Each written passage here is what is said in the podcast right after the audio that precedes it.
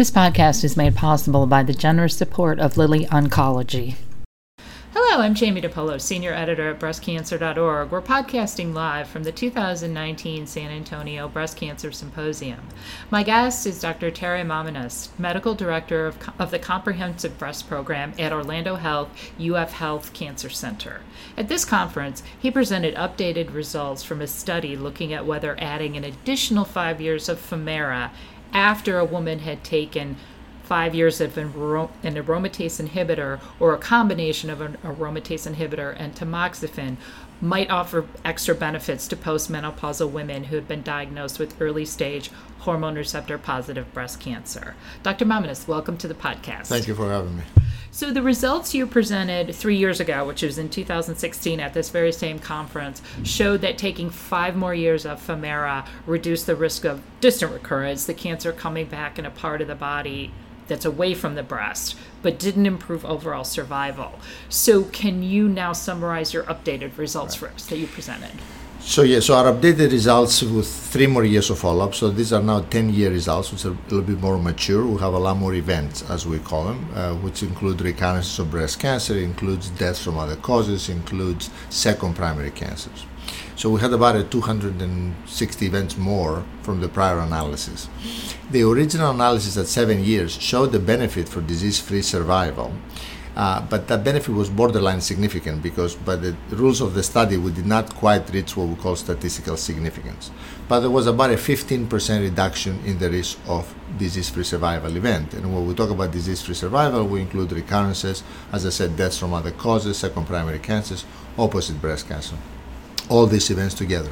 But the prior analysis, as well as this analysis, uh, also looked at distant recurrence, as you mentioned, uh, risk of uh, developing distant disease, and breast cancer recurrence overall, which includes breast cancer, local recurrence, regional recurrence, or distant recurrence, plus opposite breast cancer. So the results now at ten years for disease-free survival, which was the primary endpoint, showed a significant benefit, uh, but a four percent absolute improvement. So four percent of the women did not have a recurrence or a disease-free survival event because of letrozole.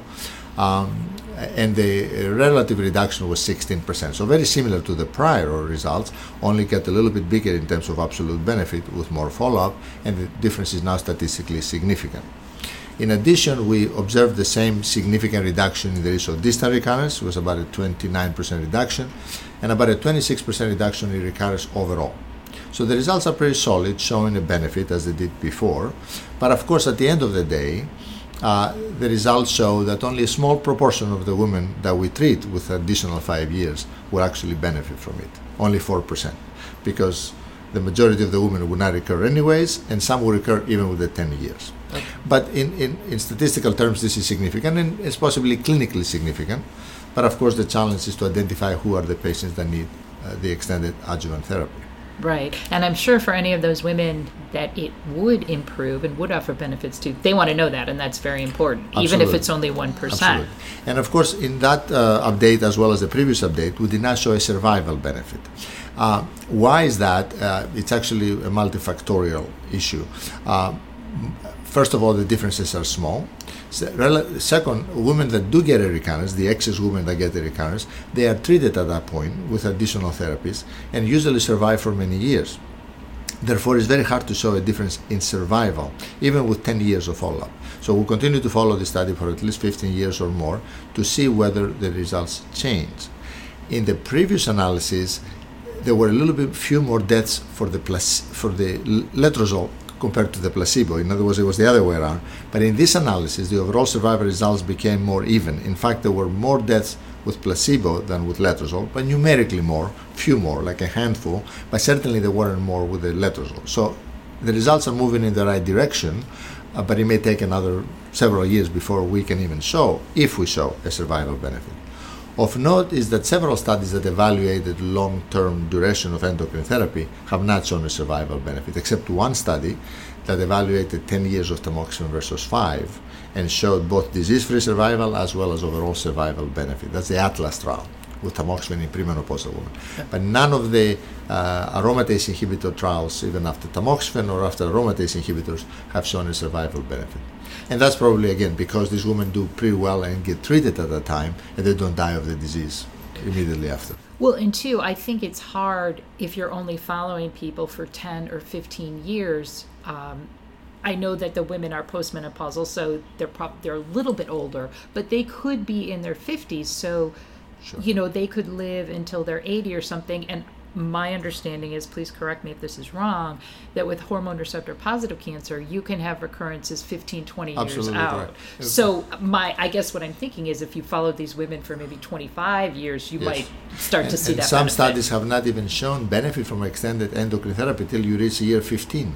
You know, so the early tamoxifen studies initially read totally negative at five years. You know, it was from year five to year ten, and then for fifteen to twenty years, they start showing the benefit, because it's a very long-term disease, estrogen receptor positive breast cancer. Absolutely correct. Okay, so yeah, I just I kind of want to emphasize for people who might be listening that it doesn't mean that these results are bad. It just means we need more time to see exactly right. what but, the benefits but may be. Certainly, also preventing a recurrence yes. is a worthwhile event. Absolutely, uh, with, uh, because first of all, the patients that have to be treated to remain disease free, and sometimes of course that treatment doesn't work forever. It works for a while, and then you have to change it, and eventually you may need chemotherapy when it becomes endocrine resistant. So the, it's a very noble to try to prevent recurrences for sure, uh, but survival is obviously an important endpoint. But the primary endpoint of the study was disease free survival.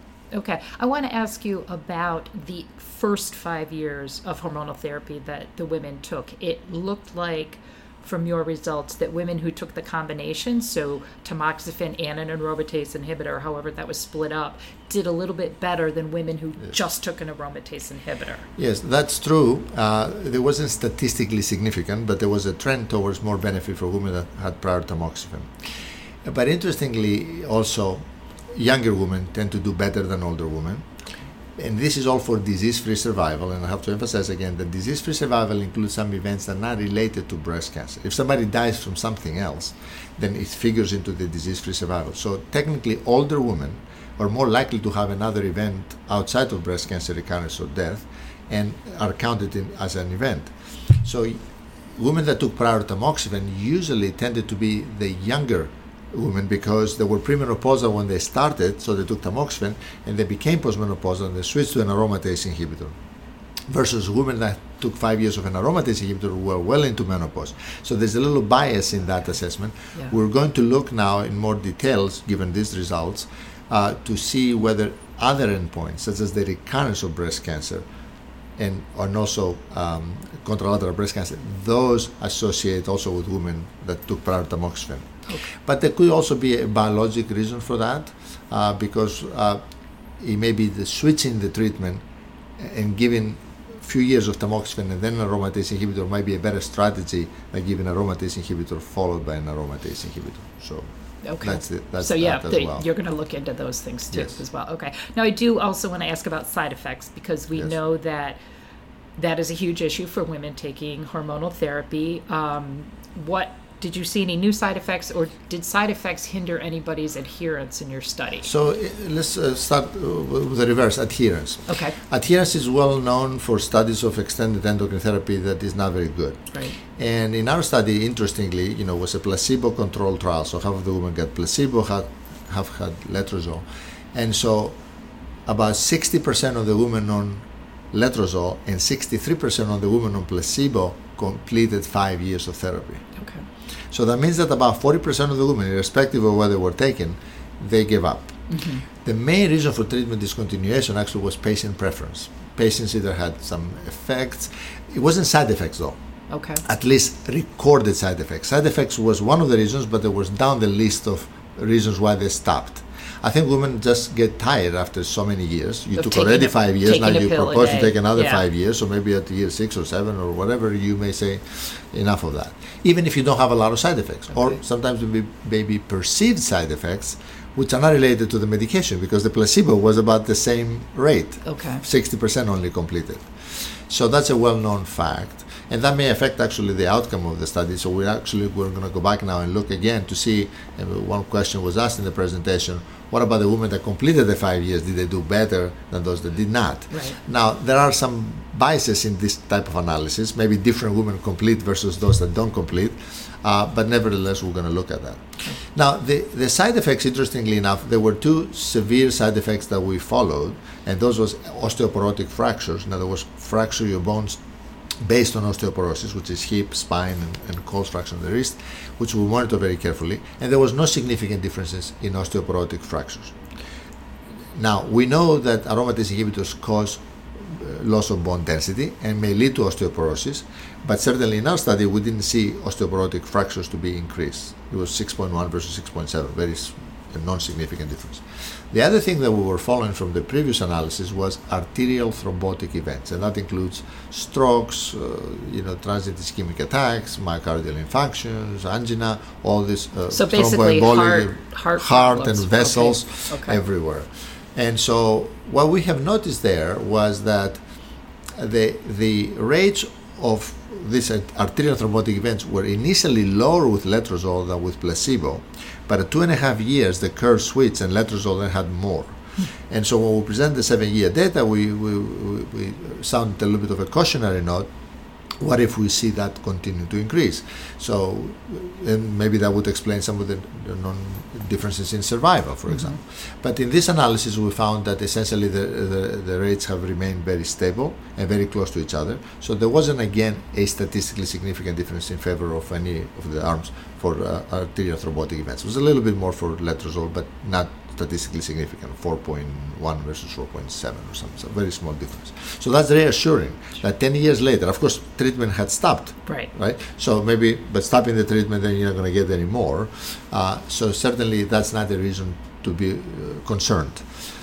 But those are the long-term and potentially serious side effects. But uh, on a more daily basis, there are constitutional side effects that we see with these agents. And some people, for example, may get menopausal symptoms, hot flashes, vaginal dryness, um, uh, uh, emotional changes, uh, you know, depression, fatigue, fatigue depression. Uh, yeah. uh, musculoskeletal symptoms such yeah. as uh, arthralgias, myalgias, and those are real. Mm-hmm. And this, they don't happen on everybody, but sometimes women have very severe ones. I have women that tell me, uh, you know, when they stop the aromatase inhibitor after five years, they say, I feel young again.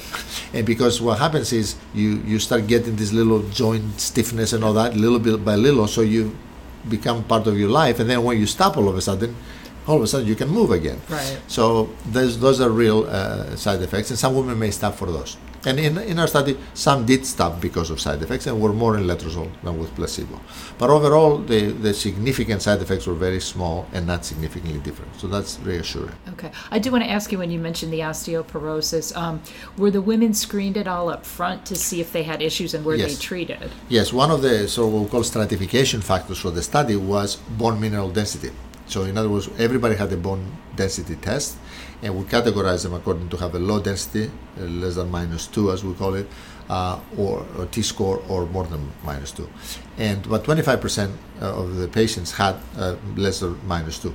The majority of these patients, sixty percent of those patients, were getting bisphosphonates at the time they entered the study, and ninety-nine percent of those patients said they would continue. So we were covering them. They were being covered by the physician because of the low bone density. Uh, but how many of them continue or stop later on, we don't quite know. Uh, that's an analysis we need to do, because we also found in this particular presentation that uh, bone density score was a significant prediction of predictor of benefit from extended letrozole. For reasons that we don't quite understand why, uh, it came out as a significant interaction in the multivariate analysis of benefit. So we're going to look into this further. But again, the fact is we do have something to do for these patients that have osteoporosis. We give them bisphosphonates, and usually we can keep it in check or reverse it. Um, but baseline bone density was a significant predictor. Maybe because most of these women, because they have low density, maybe they were older, maybe they had taken more of the aromatase inhibitor instead of tamoxifen, and the density was lower. So the, there is a lot of interaction between different factors uh, that cause this phenomenon. Um, But we, we observed it, so we have to look into it a little bit further. Sure. Well, that actually kind of makes my next question maybe not as important as it was, because there has been some suggestion that bisphosphonates can reduce the risk of yes. recurrence. So I wondered if that could possibly affect the results yeah, at all, if you're going to look possible, at that. It's uh, possible, but but again, the first of all, I mean, even if people had uh, low bone density and they were getting bisphosphonate, they were equally randomized to Uh, placebo or letrozole. In other words, the randomization takes care of that, okay. so they had equal chance to get letrozole or placebo. And why, for example, those with lower density had a lot more benefit, uh, it may be for bisphosphonates, but, but the fact is that they were equally taking bisphosphonates. In other words, if you had the lower density, uh-huh. you had a sixty percent chance of being getting bisphosphonates before you started. Right. But those patients equally got letrozole or placebo. So it's not like they were preferentially getting bisphosphonates in one arm versus right. another. That you didn't have a right. big clump of low-density people in one, one arm. Right. It was okay. all equally distributed. But it's possible there is an effect of bisphosphonates, for sure. Uh, studies have shown an effect, particularly in postmenopausal women. Uh, but the effect hasn't risen to the evidence that we can recommend bisphosphonates without having osteoporosis. Right. In other words, you don't give bisphosphonates to reduce risk of recurrence because it didn't work that well. Right. But if you have osteoporosis, it's very easy to say, yes, you take bisphosphonates, and you may get some benefit as well. Okay, okay. So overall, how are you going to talk to the patients that you treat about these study results? So this study reinforces, these results reinforce a little bit our belief that certainly the treatment works. However, we know still the benefit is modest, only by fifteen percent reduction, relative reduction, and four percent absolute improvement. So we still need to talk to our patients about risk factors for late recurrence and also factors potentially that predict benefit from extended endocrine therapy. So uh, factors that you consider, for example, is the age of the patient, the nodal status of the patient. If somebody was node positive, had a big tumor before, they have more risk of recurrence. So clinical pathology factors figure into the remaining risk of recurrence. And the rate is higher if you were node positive upfront. Even if you go twenty years later, you notice essentially that the rate continues to be higher. Uh, we also have to talk to them about the tolerability of the drug for the first five years, because if they don't tolerate well, they can wait till they get off, then that's not a good quality of life. But if they tolerate well and say, well, I'm doing fine, I don't have any problem, should I continue? Then we look at other factors.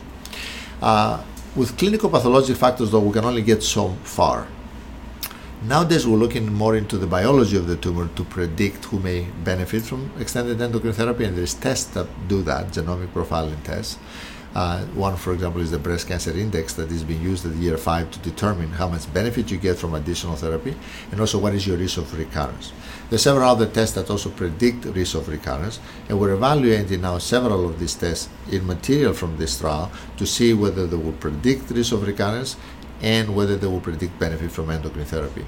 Because they're not, so far there haven't been many studies that looked at aromatase inhibitor for five years followed by an aromatase inhibitor. That's sort of the missing puzzle. Mm-hmm. There are studies with, for example, the Breast Cancer Index that show that if you take tamoxifen for five years versus ten, you can predict benefit from endocrine therapy, for extended therapy. If you get tamoxifen followed by an aromatase inhibitor, you can predict. Mm-hmm. But there is no data with aromatase inhibitor followed by an aromatase inhibitor. So hopefully we'll get some data to, to help us with the decision for a patient too. And the other thing, of course, is comorbid conditions. If the patient has a lot of cardiac uh, events or severe osteoporosis that even does not reverse with the bisphosphonates, then that may not be the best uh, option. Okay. Or I'm thinking too, maybe women that already have arthritis and yeah. already have a lot of joint pain and may joint not pains, be the best people. Right, may not be that. the best one. There are some things you can do, obviously, to alleviate some of this, sure. including things like acupuncture or non-steroidal inflammatories, exercise, um, and, and they do help.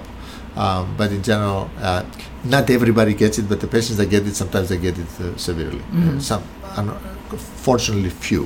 Okay. But but yet it is a, a okay. problem. Well, thank you very much. I appreciate it. My pleasure. It. Thanks for having thank me. You.